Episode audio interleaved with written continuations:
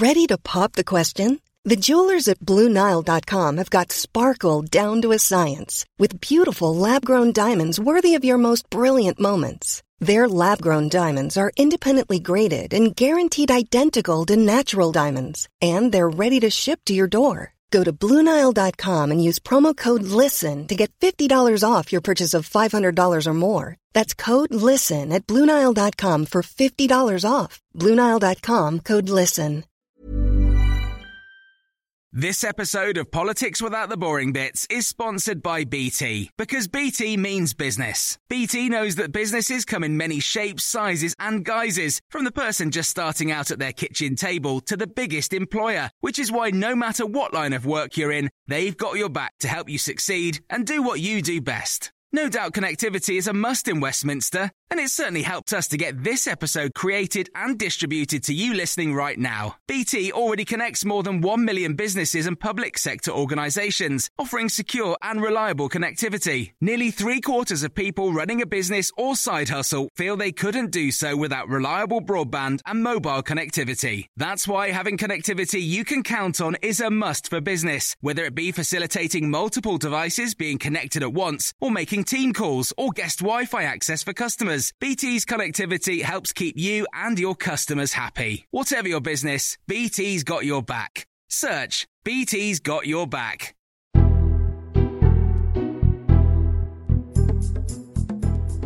Hello, this is the Red Box Podcast. I'm Matt Chorley, bringing you the best of my Times Radio show, which you can listen to live Monday to Thursday, 10 till 1 on Times Radio. But it's nice to have you with us on the podcast. Thank you for listening and downloading, but also thank you to those of you who posted some nice comments on uh, iTunes reviews recently.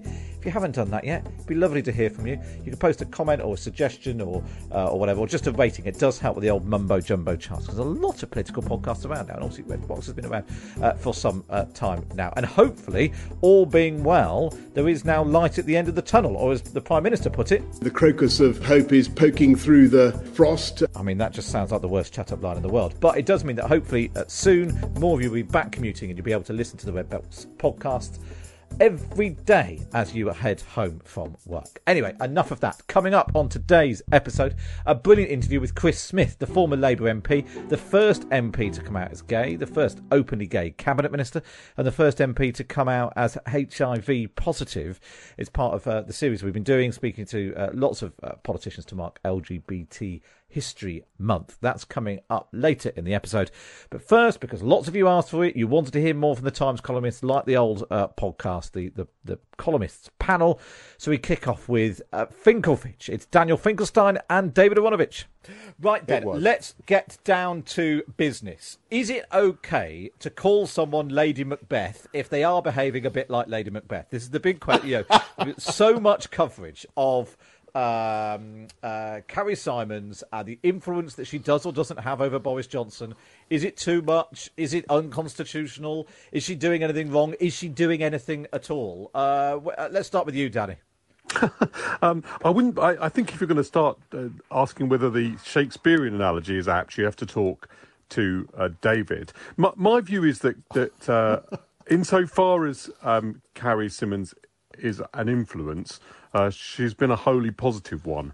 I think that the um, eh, there's an, there's definitely a part of the change that's happened in Number Ten Downing Street that has occurred partly because of her opinion, um, but I think her opinion has been correct.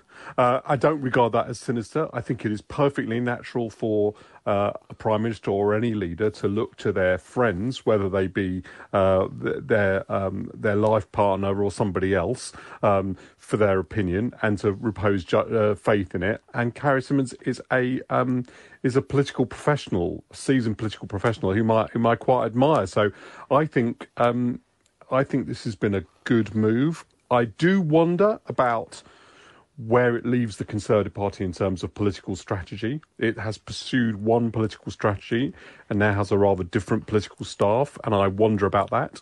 Um, but because uh, the the, gener- the the direction of travel has been away from advisers that I think were giving the prime minister questionable advice towards advisers I think the pri- will give the prime minister better advice, it's a good thing.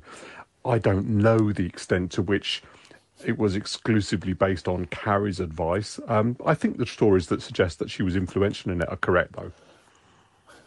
I suppose, David, the, the, the, the Lady Macbeth question is that if she is just, uh, you know, just pursuing a different strategy, advi- you know, advise the other half that you, if you if the Conservative Party is going to be successful, then you need to do this differently. That's one thing. If it's to actually, you know, to take the analogy all the way, uh, um, to to sort of assume power that she's not been, ele- you know uh, elected to, if you like, then that and it all comes down to who's up and who's down and who she likes and who she doesn't. That's a slightly different question. Yeah, I think the whole portrayal of this story as being, I mean, look, the story was great about the dog and all that sort of stuff. Uh, it, was, it was a great read, and of course, personal elements they do play a role in these things. I've worked in, you know, I've worked in uh, with loads of different number ten teams and, and in Conservative Central Office. I know, of course, personally, like in any office, personal factors play a role. But ultimately, this was about a political choice about whether or not Boris Johnson wanted to retain a team who wanted to sort of carry on fighting the Brexit referendum through other means, or whether he wanted to choose a team that was going to um, kind of administer and help run a conservative government. And I think he's chosen the latter of those two in a slightly chaotic way, which is his want, um, but but definitely political as opposed to simply being a matter of personalities. David, we never really heard quite so much about Philip May uh, and his influence on Theresa May. Is well, exactly. He's, well, he's, a man, or just not as good at politics as Carrie. Well, well, it, well, well, exactly. And I suppose the question you had to pose back to Danny is: suppose that he hadn't actually decided to go off with Carrie, but it was Jennifer Arcuri. Would you be equally satisfied with her advice being taken uh, by by the Prime Minister? Um, the reason why I raised this in the first place, uh, when, when we had a kind of little confab about what we would discuss today, was that this is an absolute perennial, which is you have a partner of uh, a prime minister or a leader, and it's always applied to a woman partner to a male prime minister or a male leader, of whom it is said they are essentially Lady Macbeth, they are pulling all the strings, they have a kind of undue degree of influence. And there's a psychological element to this, which is the idea that the powerless woman expresses her power through pressure she places upon her man, and therefore, because it can't be democratic, it's somehow, uh, in some kind of sense, illegitimate. And I was interested because I've seen this in so many emanations. You saw it with Cherie Blair, who would be attacked enormously. You obviously saw it with Hillary Clinton, who was a very powerful figure in the Clinton administration uh, in her own right. Uh, you saw it even with Samantha Cameron, I seem to remember, Danny. This is one of the reasons why I thought you might have a, a, a commentary upon it. Uh, and it is, and it is something, it's something to which people easily revert. Now, I guess Matt's point in this case is, yeah, but this time it's true. Look, there's no question. It hasn't there's no question true. that that Sam Cameron was was uh, was was influential on David, and um, you know on, on issues like gay rights or indeed the whole kind of liberal complexion of the Conservative government, or his appeal uh, to to the middle class. Right, there was no question about that. Anybody who saw them together could see that that was the case. It didn't mean that he wasn't the leader, but he, you know, he, de- he definitely was the case. By the way, Marina uh, Johnson, Marina Wheeler, was very influential on Boris Johnson's decision to support Brexit. Everybody knows that that's true. Everybody knows that that's true.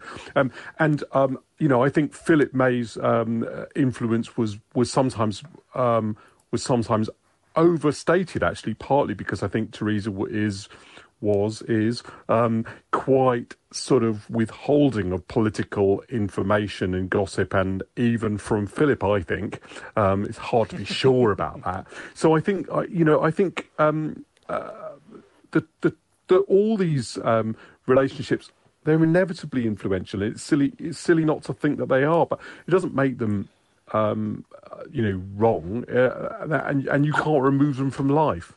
No, but hold on, Danny. Hold on, Danny. There's a difference between, let's say, um, your philosophy of life being influential upon your partner or your observation because you're a mother or a father or something like that, and you can observe the society around you, sometimes in a way that a leader can't and being the person who effectively has a camp inside number 10 which you've got to belong to or not to belong to and yeah, which is you approve of or not approve of that seems to me an entirely different kind yeah of but i don't think that i think that is an incorrect um, description of of um, the number 10 team. I, it's certainly an incorrect description of the relationship, for instance, between Dan Rosenfield and Carrie Symonds, I'm not even sure they, they knew each other at all um, before his appointment. It's, uh, it's uh, an overstatement of relationship between Henry Newman, one of these new advisors. Uh, it's just it's just not the case that. That that sort of uh, a kind of court of Carrie Symonds has set up camp inside Number Ten Downing Street. That is a massive overstatement. But in but is it the case? I believe, and I believe it is, uh, that she was of the view that he, he was getting advice that, that meant that he that, that meant that he wasn't being the prime minister that she sort of envisaged him as being. I think that is true. Um, but I, but I, by the way, think her view of that was accurate actually. Um, and and of course that influences my view about whether I think it's a good thing or not. Um, uh, you know, I thought Sam Cameron's influence on David Cameron was a good influence too. Um, and and insofar as I understand Denis Thatcher's influence on Margaret Thatcher, I don't particularly think it was good influence. Right? You know, but I think mean, it was sort mean, of relatively mean, limited. So you, you mean the fact that he was an unrepentant is... ra- the fact that he was an unrepentant racist? well, that kind um, that kind of stuff. No, it wasn't. let's not. let's not. I mean, if there are any um, uh, hardcore Denis Thatcher fans, I'm sure they'll get in touch. Um, uh, let's move. Let's move on and talk about lockdown, and in particular, uh, overnight, uh, YouGov. In fact, uh, quite quickly yesterday afternoon, uh, YouGov did a snap poll asking people. This is specifically in England uh, that they got the results back from, asking people if they support the speed with which Boris Johnson is reopening uh, the economy and uh, the pace of uh, of lifting the lockdown. And the thing that I mean, forty six percent said it was about right. Twenty six percent said he's going too fast. Sixteen percent say he's going too slowly.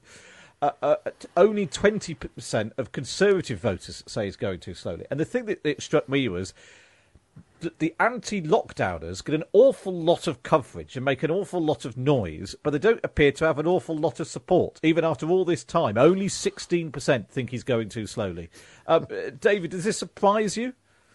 Um, it does a little actually, but that may be because I'm too influenced by what I see on Twitter and hear um, in what the papers say when they report what the Daily Mail and the Daily Telegraph have been saying. Uh, because this has been a pretty consistent thing, right? Because you just wonder at what point it was going to have uh, some kind of uh, an impact. It's very funny, really, because, uh, and Danny will have had this experience as well. You get somebody suddenly tweeting saying, you know, in supporting this lockdown, etc., as if it was something we're kind of doing because for the fun of it, because we like it, etc. We've had this discussion before. Um, you're going against where the vast majority of British people are, and you turn back to them and say, you know what? There's no evidence that's the case. Actually, all the evidence seems to be that we're pretty much online with the British people. And then they say, what do they say? You know what they say. They say, who says so? And you say, polling evidence, they say, who conducts the polls? And then you're off on one. Uh, and, so, and I think it's partially, I think it's partially because there's such a kind of hermetically sealed set of arguments amongst the kind of what they call lockdown skeptics that they aren't actually very much in touch with what or, with what ordinary people think one of the things I was struck by was when Matt Hancock uh, was talking about the 10 year possible jail sentence for having declared yourself wrongly to have been uh, in a country that had a, a variant in it. Um, the polls seem to suggest that most British people thought that wasn't harsh enough. And it did kind of make you wonder if you'd yeah. asked them if they had the death penalty for it, they wouldn't have signed up for that as well. Yeah, and that's always the thing, isn't it? I, mean, the, the, the, I remember people, when I. People... When I... No, God, Danny. Yes, so when I when I was um, working in in the last days of the SDP, we had a by-election candidate uh, who um, he used to keep his his uh, front tooth in his top pocket and only take it out for press conferences, and he couldn't remember any he couldn't remember any of the policies of the party, uh, and and after he was briefed, he'd forget them. And David Owen said to him, "I tell you, I tell you what." Um, just think of the toughest thing that you can think of when you're asked a question, um, and say that. He said, "I can always, uh, I can always dial us back from there." Um, and um, I always think of that whenever I see a poll like this. Um, the, the, it's not that surprising, and the British people will always take a pretty tough line, particularly where their security or personal integrity is concerned. Right? Um, they expect government to make the correct judgments. They don't necessarily expect, actually, that the government will will follow every kind of prejudice and instinct that they have themselves, but they still have them. Um, and I, I, think the ten-year thing was was pretty revealing, right? I, you know, I was, I did actually think it was a bit. I'm a friend of Matt Hancock's, but I did think it was a bit mad, um, to be to be honest. Yeah. But but but I but I wasn't that surprised to discover that people, you know, people's attitude to that is, well, you shouldn't do it then right? And then it won't be a problem. Uh, um, now, I, I, you know, I think that uh, the, the rule of law and sentencing has to be a bit more subtle than that, but that is people's view, right? Um, it, it, you know, it's a bit like their view about the vaccine. When people complain that it's against their liberty, they have to take it. They they go, well, that's your lookout, mate, right? And and I think that is a very widespread attitude, and and often the view on, for example, social media was wildly out of sync with with public uh, public view. Uh, yeah, I suppose that's and actually, the, at least the ten the ten uh, year uh, sentencing it did sort of hammer home the point that people are uh, um, uh, you know, the while people are having the argument, everyone else got the message. Don't lie about where you're going on your holidays, and it, you know, in that sense, it serves its purpose. Uh, just finally, because I want, I'm really interested in this as well, um, David. We're sort of now at the point where Joe Biden has got his feet under the desk. He's in the Oval Office. He's obviously found where the Oval Office is. We thought he was, he was, we were told he was senile. He couldn't possibly um, uh, uh, run a run a major uh, global economy. Um, any evidence of that so far? Well, it was very interesting because back at the time that he was running against Bernie Sanders, there was a whole kind of spate of stories that didn't just emerge from the Trump uh, people, or speculations, not stories rather, that actually he you, there was evidence that he was senile, that he was mildly demented, etc. And you looked at this, and you thought, well, I can't see the evidence for this, but actually, because we're all in lockdown, I can't really see the evidence for much at all. So it was kind of difficult to say, and I wasn't sure where they were getting their information from. Um, I just wanted to mark this moment after Biden has made several speeches, several interventions to say it is painfully obvious not only that he doesn't suffer from dementia and he isn't going senile, but that actually he is an incredibly astute political leader as of now. I, I cannot think of a single foot that he politically has put wrong or a single wrong note that he has delivered since he was elected uh, uh, back in November uh, on each and every stage. And that is a pretty remarkable record. Yeah, that's of course dependent on whether we think he's correct or not, David. But I would, you know, but uh, I broadly do. So I broadly agree with that view. I never thought that he could be suffering from dementia because in American politics, uh, you, you you haven't published your health records to too great an extent.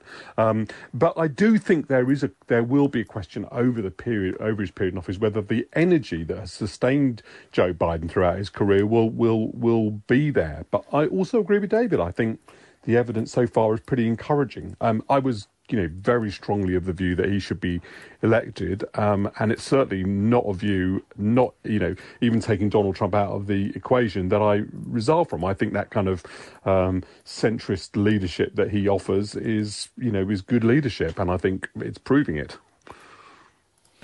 And the other thing, um, Kamala Harris, obviously some of the Republicans trying to whip up. Well, it's, Kamala Harris is the one who's going to be running the show, really, and actually she seems to have ta- taken the sort of traditional, you know, um, uh, not quite backseat, but you know, the, the, the, the correct and proper role of the vice president. You know, she pops up occasionally, she appears alongside him, but she's clearly not out there making all the noise, uh, doing lots yeah. of interviews and things that you might have expected since Mondale, there has been an increase in the uh, in the who was Carter's vice president. There's been an increase in the influence of the vice president, um, and at times it's peaked as it did under Dick Cheney, where he really was, you know, pretty much the kind of prime minister in the in the Bush administration on on some issues, foreign security issues, right? But that is unusual. She is much more much closer to the norm, and that was always likely to be the case, unless the much more the more lurid theories about Joe Biden were were right, and I never thought that was was the case. Yeah, I mean, uh, uh, firstly, there's an enormous amount of work to do, and there's an enormous amount of work to do in the Senate, uh, etc. And uh, I'm sure that she's pretty active doing it and uh, that she has her own kind of significant areas of responsibility which she only just be getting to, to grips with. Uh, but isn't it interesting as well how uh, she becomes, for the right in America, also very easily a Lady Macbeth figure, although even worse, more insidious, a black Lady Macbeth. Um, which is kind of, you know, the scariest kind of Lady Macbeth you can possibly get. There's Daniel Finkelstein and David Aaronovitch there. And of course, you can read them every week in the Times. Just get yourself a Times subscription. Go to the times.co.uk forward slash Times Red Box. Up next, that extraordinary interview with Chris Smith. Past Imperfect with Rachel Sylvester and Alice Thompson, a weekly series of in-depth interviews with high-profile figures examining how overcoming the challenges of their early lives shaped the people they've become. This week, Booker Prize winning author Douglas Stuart talks candidly about coping with his mother's alcoholism and being gay in 80s working class Glasgow. I was attacked very violently when I was, I think I was 15. And actually it was an old Glaswegian housewife who was driving by. She thought they were stamping on a dog and so stopped her car and got out and chased these boys away, and, and at the centre of it was me. Past Imperfect with Rachel Sylvester and Alice Thompson. Douglas Stuart, in his own words. Now available as a podcast. Listen on the Times Radio app or wherever you get your podcasts.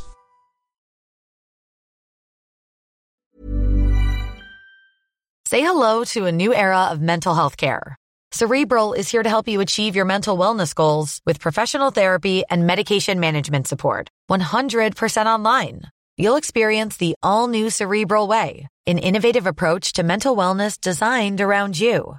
You'll get a personalized treatment plan from a therapist, prescriber, or both in a safe and judgment free space. Your cerebral therapist or prescriber will outline a customized plan with clear milestones along the way so you can get to feeling your best. With Cerebral, you're not alone in your mental health journey. We're here to empower you to live a fulfilling life. So take that first step towards a brighter future and sign up today at cerebral.com slash podcast and use code ACasts to get 15% off your first month. Offer only valid on monthly plans. Other exclusions may apply. Offer ends July 31st, 2024. See site for details. Finding your perfect home was hard, but thanks to Burrow, furnishing it has never been easier. Burrow's easy to assemble modular sofas and sectionals are made from premium, durable materials, including stain and scratch resistant fabrics. So they're not just comfortable and stylish, they're built to last. Plus, every single Burrow order ships free right to your door. Right now, get 15% off your first order at burrow.com slash ACAST. That's 15% off at burrow.com slash ACAST. This episode of Politics Without the Boring Bits is brought to you by Luton Rising, owners of London Luton Airport, the UK's most socially impactful airport. Find out more at lutonrising.org.uk. You're listening to the Red Box Podcast. I'm Matt Chorley. Now, my interview with Chris Smith. Uh, way back in uh, the 1980s, with the words, My name is Chris Smith, I'm the Labour MP for Islington South, and I'm gay, he became the first out MP. Decades later, he became the first out gay uh, cabinet minister, and then the first MP to acknowledge that he was HIV positive. I've been talking to him, and I started by asking him about when he decided to come out publicly. Uh, well, I'd uh, been first elected to the House uh, as the MP for Islington South and Finsbury uh, in 1983. Uh, um, uh, I had made no particular secret of the fact that I was gay before I was elected. virtually all of my constituency party knew that I was gay, um, but I'd never said anything publicly on a public platform. And I sort of thought, having been elected, I thought at some point I really uh, do need to stand up and say something about myself. Um, uh, it was partly because uh, there were one or two colleagues who were gay, who weren't out, um, who were being hounded by the press, uh, who had uh, reporters sitting in cars outside their flat uh, all night. Their dustbins were rummaged, all sorts of, of harassment going on. Um, uh, I, I just decided the way to avoid all of that is to remove the story. And you remove the story by telling it yourself. And uh, so I had made up my mind that at some point I needed to stand up and say something. Uh, but the crucial question was when? When, when, when would the right moment actually be? And uh, it's also worth remembering I had a wafer thin majority. I was uh, elected with a majority of 363 votes in uh, 1983. Uh, I eventually got it up to over 15,000, but um, uh, it, it, was uh, it was wafer thin at that point. Um, the occasion came about a year later. Um, it was the city of Rugby in the Midlands had changed political control, and the incoming leader of Rugby Council had said that he was going to remove sexual orientation from the list of things they would not discriminate against in their employment policies. So effectively, he was saying, I do not want to have LGBT people coming to work for Rugby Council. And uh, understandably, a lot of people were upset about this. There was a big march and rally called on a Saturday lunchtime. And because I had said supportive things about LGBT rights up to that point, uh, they invited me to go up and speak. So I can remember going up on the train and writing this very boring speech uh, on my way up. Um, uh, uh, but then walking into the hall where the meeting was taking place, there were about a thousand people in the hall. Um, the meeting had already started. And as I walked up through the audience to take my seat on the platform, I just suddenly thought, this is the moment to do it. Because the issue here at stake is the ability for anyone, no matter what their sexual orientation happens to be, to do an equally good and valid job working for Rugby Council as anyone else. And actually, exactly the same applies to MPs. And uh, so uh, I went and sat on the platform. It was about 10 minutes before I was due to speak. I, I have hardly ever been as scared as I was in that moment. Uh, I, my knees were almost literally knocking together. Um, uh, and I stood up and I began my speech by saying, My name's Chris Smith. I'm the Labour MP for Islington South and Finsbury, and I'm gay. Um, at which point, uh, I have to say, the audience got to its feet and gave me a standing ovation. It's the, the only time I've ever had a standing ovation less than one minute into a speech. uh, uh, but um, uh, I, I, I, have, I have to say, never regretted that moment uh, uh, for a single minute ever since.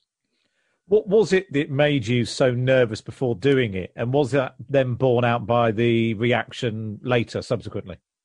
Um, the reason I was nervous was I had no idea what the general reaction, not just in the hall, but the general reaction from the public, from my constituents, from the press, was going to be. Um, uh, because, of course, no one had ever done this before, voluntarily stood up and said this.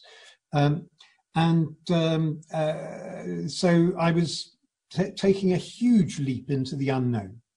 Um, in fact, the uh, uh, the response, the immediate response, there was some press coverage, um, uh, uh, most of it factual. Um, Subsequently, some of the tabloids had a go uh, over the course of the following month or two.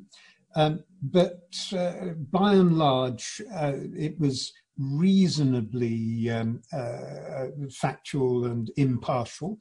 Um, uh, I, I had letters from people all around the country. Now, this was way back in 1984, so uh, long before the days of social media.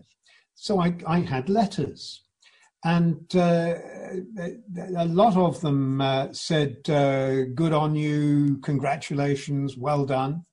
Um, I think the letters that meant the most to me, though, were the ones that said, Thank you for doing this. It's made it easier for me. And, uh, and, and that, the fact that perhaps by standing up and saying something about myself and generating publicity because of that, uh, I may have helped uh, uncertain, nervous young people around the country to have more courage and confidence themselves. Uh, I hope that may have done some good. And what was it like when you went back to the House of Commons? Not a place known to always be at the forefront of uh, modern Britain. I mean, the very building is, you know, sort of is old fashioned, and the the procedures and so on, and and as a result, some of the views. You know, what was it like going back to the House of Commons of, of 1984? What reaction did you have? It was interesting. Uh, uh, from most of the people I came across, a lot of support. Um, uh, Neil Kinnock was the leader of the Labour Party at the time. He went out of his way to seek me out and uh, uh, give me support and, uh, and, and offer any help that uh, uh, that I needed. Um, most of my colleagues were very positive. A number sort of avoided my eyes when I um, passed them in the in the corridor. Um, uh, one or two gave me a cold shoulder. Um, uh, one or two said, uh, This is not the sort of thing we ought to be talking with our working class voters about. Um, uh, uh, there were interesting uh, responses from across the political divide. Um, I'll never forget a wonderful moment. Edwina Currie, um, who was actually a very firm supporter of LGBT uh, equality uh, through her time in the Commons. Um, uh, I, I, was queuing in the members' tea room to, to get a cup of tea, lots of MPs sitting around all over the place. Edwina came marching in and in a very loud voice, she said, Chris, I hear you've come out. Well done and turned on her heel and marched out again.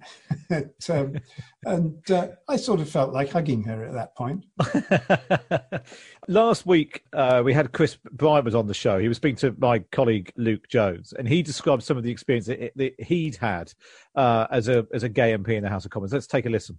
Well, one person who is very senior in the House still today, I remember telling me that I was a disgrace and shouldn't be an MP because I was gay. I remember a doorkeeper um, telling me that uh, he wouldn't open a door for me because I was gay. Now, I mean, all of these things have, for the most part, changed, but they haven't entirely, I think. I remember one MP telling me um, that he had been taking bets with journalists about when I would commit suicide uh, when I got into trouble with the Mail on Sunday back in 2003. That was the Labour MP Chris Bryant speaking to Times Radio uh, last week. Uh, Chris Smith, did you ever experience anything like what Chris was describing last week? I, I, I didn't have anything as extreme as uh, uh, as uh, he experienced. Um, and that may be the context in which uh, it all happened, um, uh, uh, and, and uh, so on. I, I, I do remember one very significant moment, uh, though.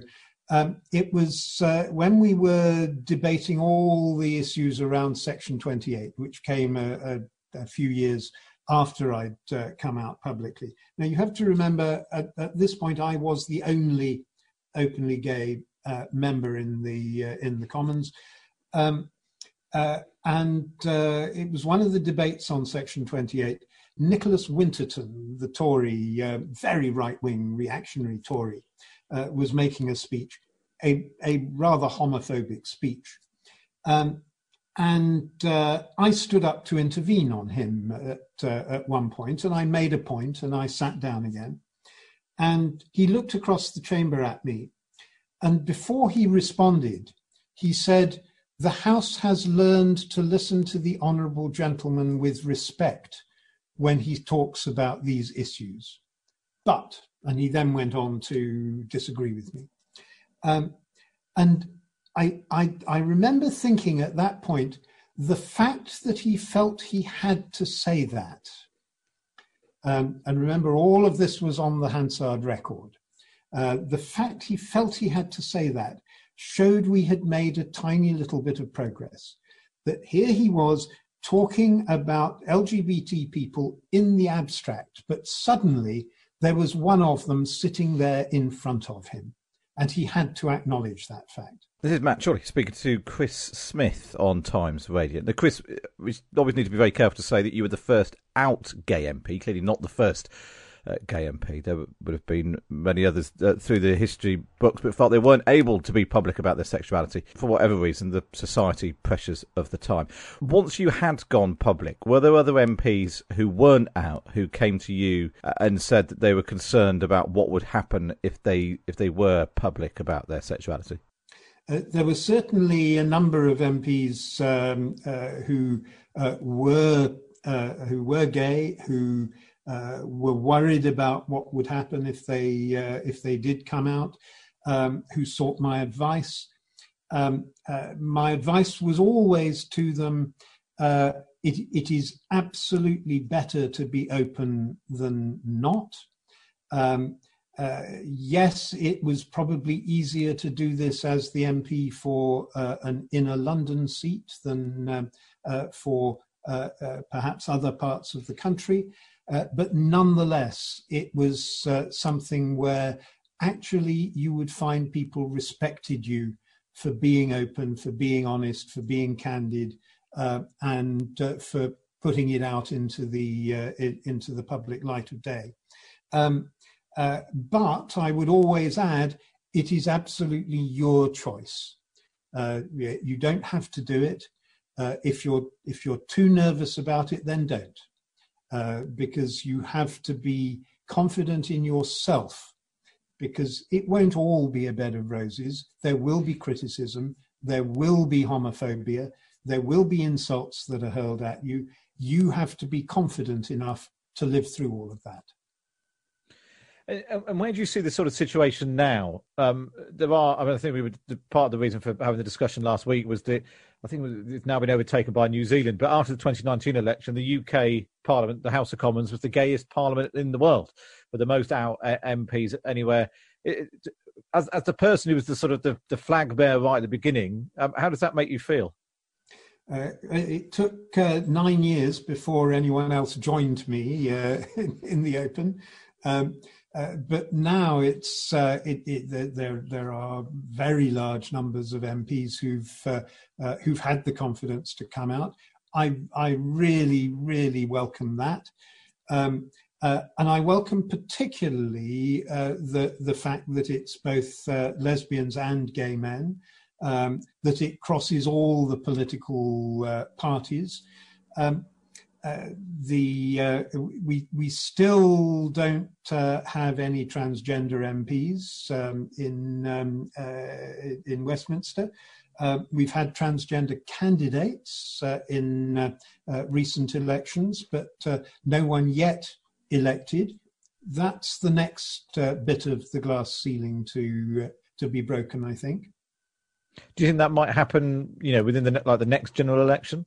Do you think that's uh, a pace of change? Uh, at the next general election, certainly within uh, the next couple of general elections, I think it has to happen. And uh, uh New Zealand were ahead of us in that, I have to say. Uh, you then became, of course, the first gay cabinet minister when you joined the cabinet as culture secretary under Tony Blair. Does it bother you that you're, you know, everything that you do, you've had this sort of first gay MP, first gay cabinet minister, or were you just glad to be in the cabinet? I, I, was very glad to be in the cabinet, and uh, and I think I'm right in saying uh, uh, I wasn't I wasn't just the first openly gay uh, cabinet minister in the UK, but uh, the first openly gay cabinet minister anywhere in the world.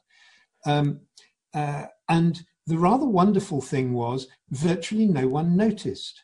It, it, because it had ceased to be an issue then that I happened to be gay, uh, because I'd uh, come out 13 years before, uh, here I was in the cabinet, and uh, uh, people started discussing what sort of job I was going to do uh, at, at, being a cabinet minister, rather than making a big fuss about the fact that here was someone who was gay being appointed. And in terms of the actual day job, what you did as the culture secretary, probably what you, you know, you always want every politician wants to feel that they've had some stamp on history. if we put to one side your, your sexuality for the moment, what you did with museums is probably the most uh, well-known thing, making museums uh, free in the UK. Not necessarily totally enthusiastically supported by Tony Blair. Um, I, I had to spend quite a bit of time convincing him and convincing Gordon Brown, who was then the Chancellor of the Exchequer, uh, that uh, it was worth doing. Um, uh, now, of course, um, uh, Tony regards it as one of the uh, great achievements of his uh, administration. of course, he does. Um, and uh, and I'm very pleased to say, I mean, it, it is something I'm I'm really proud of having done.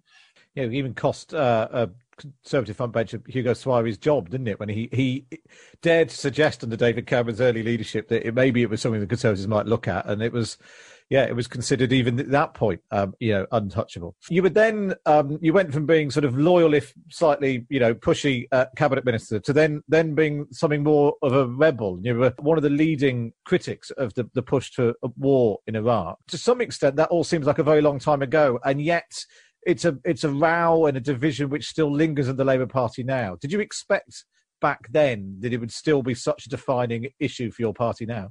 uh, I, I probably hadn't expected it would be so lingering an issue.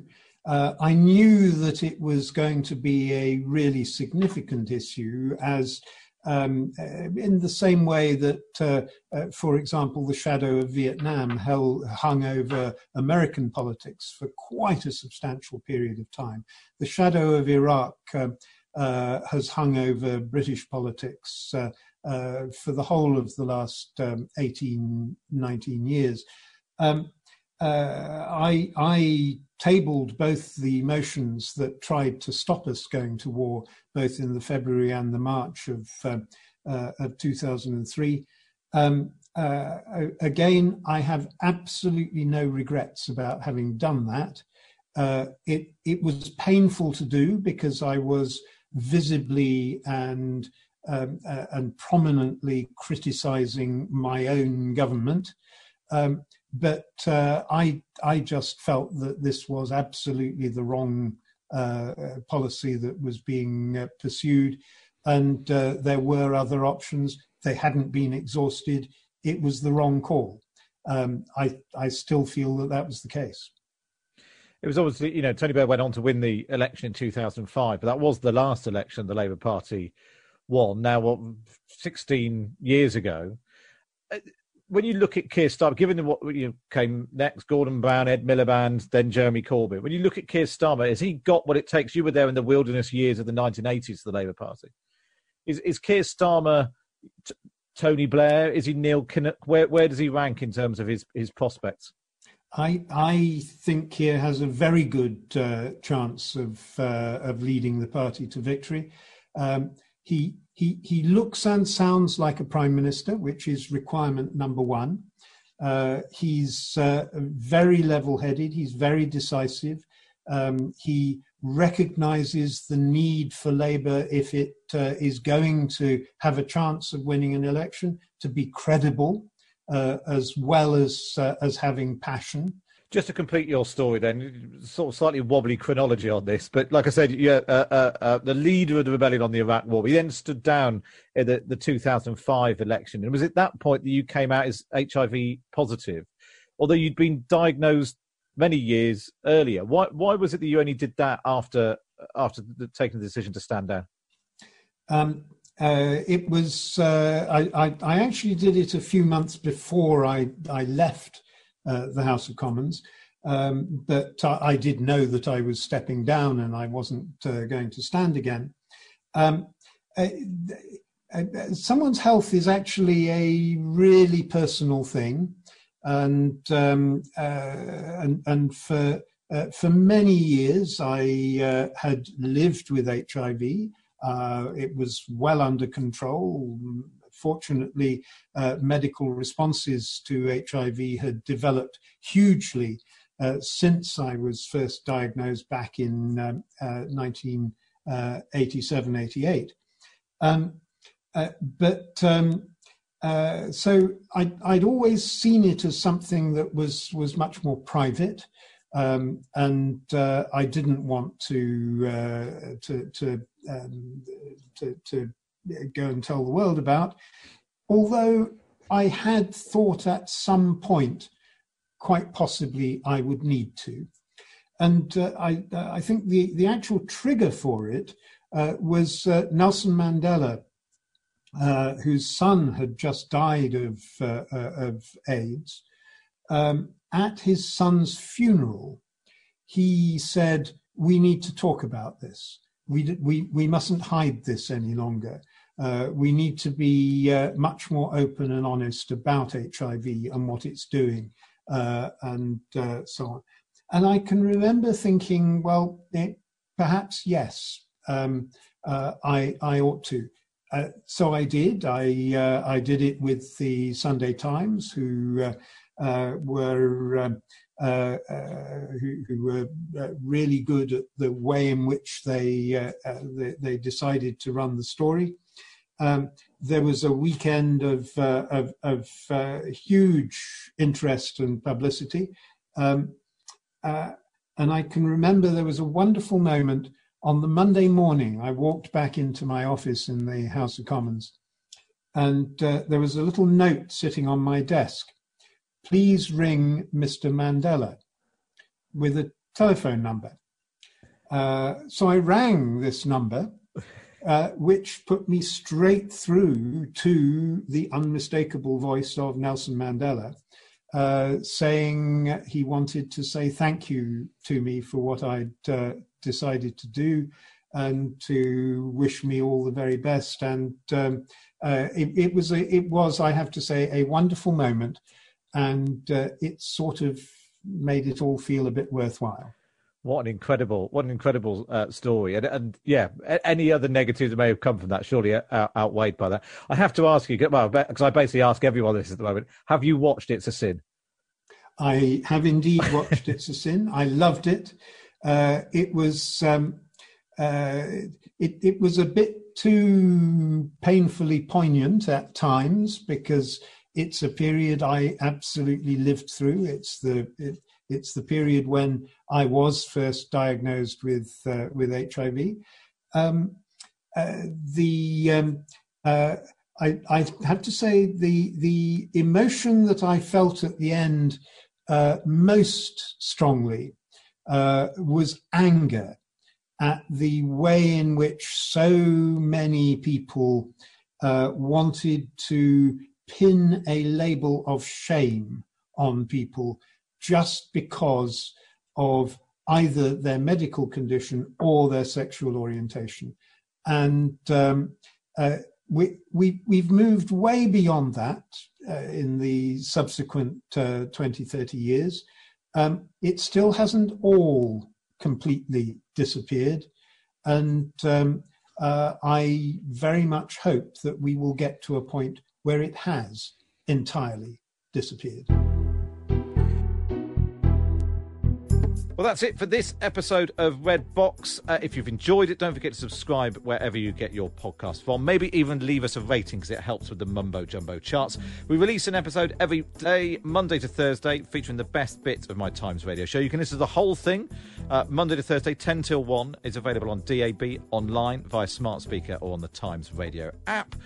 And if you want to read more about all of the stories we've been discussing, then go to times.radio forward slash subscribe.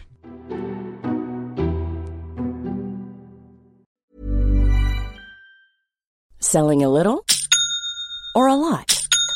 Shopify helps you do your thing however you cha-ching. Shopify is the global commerce platform that helps you sell at every stage of your business. From the launch your online shop stage to the first real life store stage, all the way to the did we just hit a million orders stage. Shopify is there to help you grow. Shopify helps you turn browsers into buyers with the internet's best converting checkout. 36% better on average compared to other leading commerce platforms because businesses that grow grow with Shopify. Get a $1 per month trial period at shopify.com/work. shopify.com/work.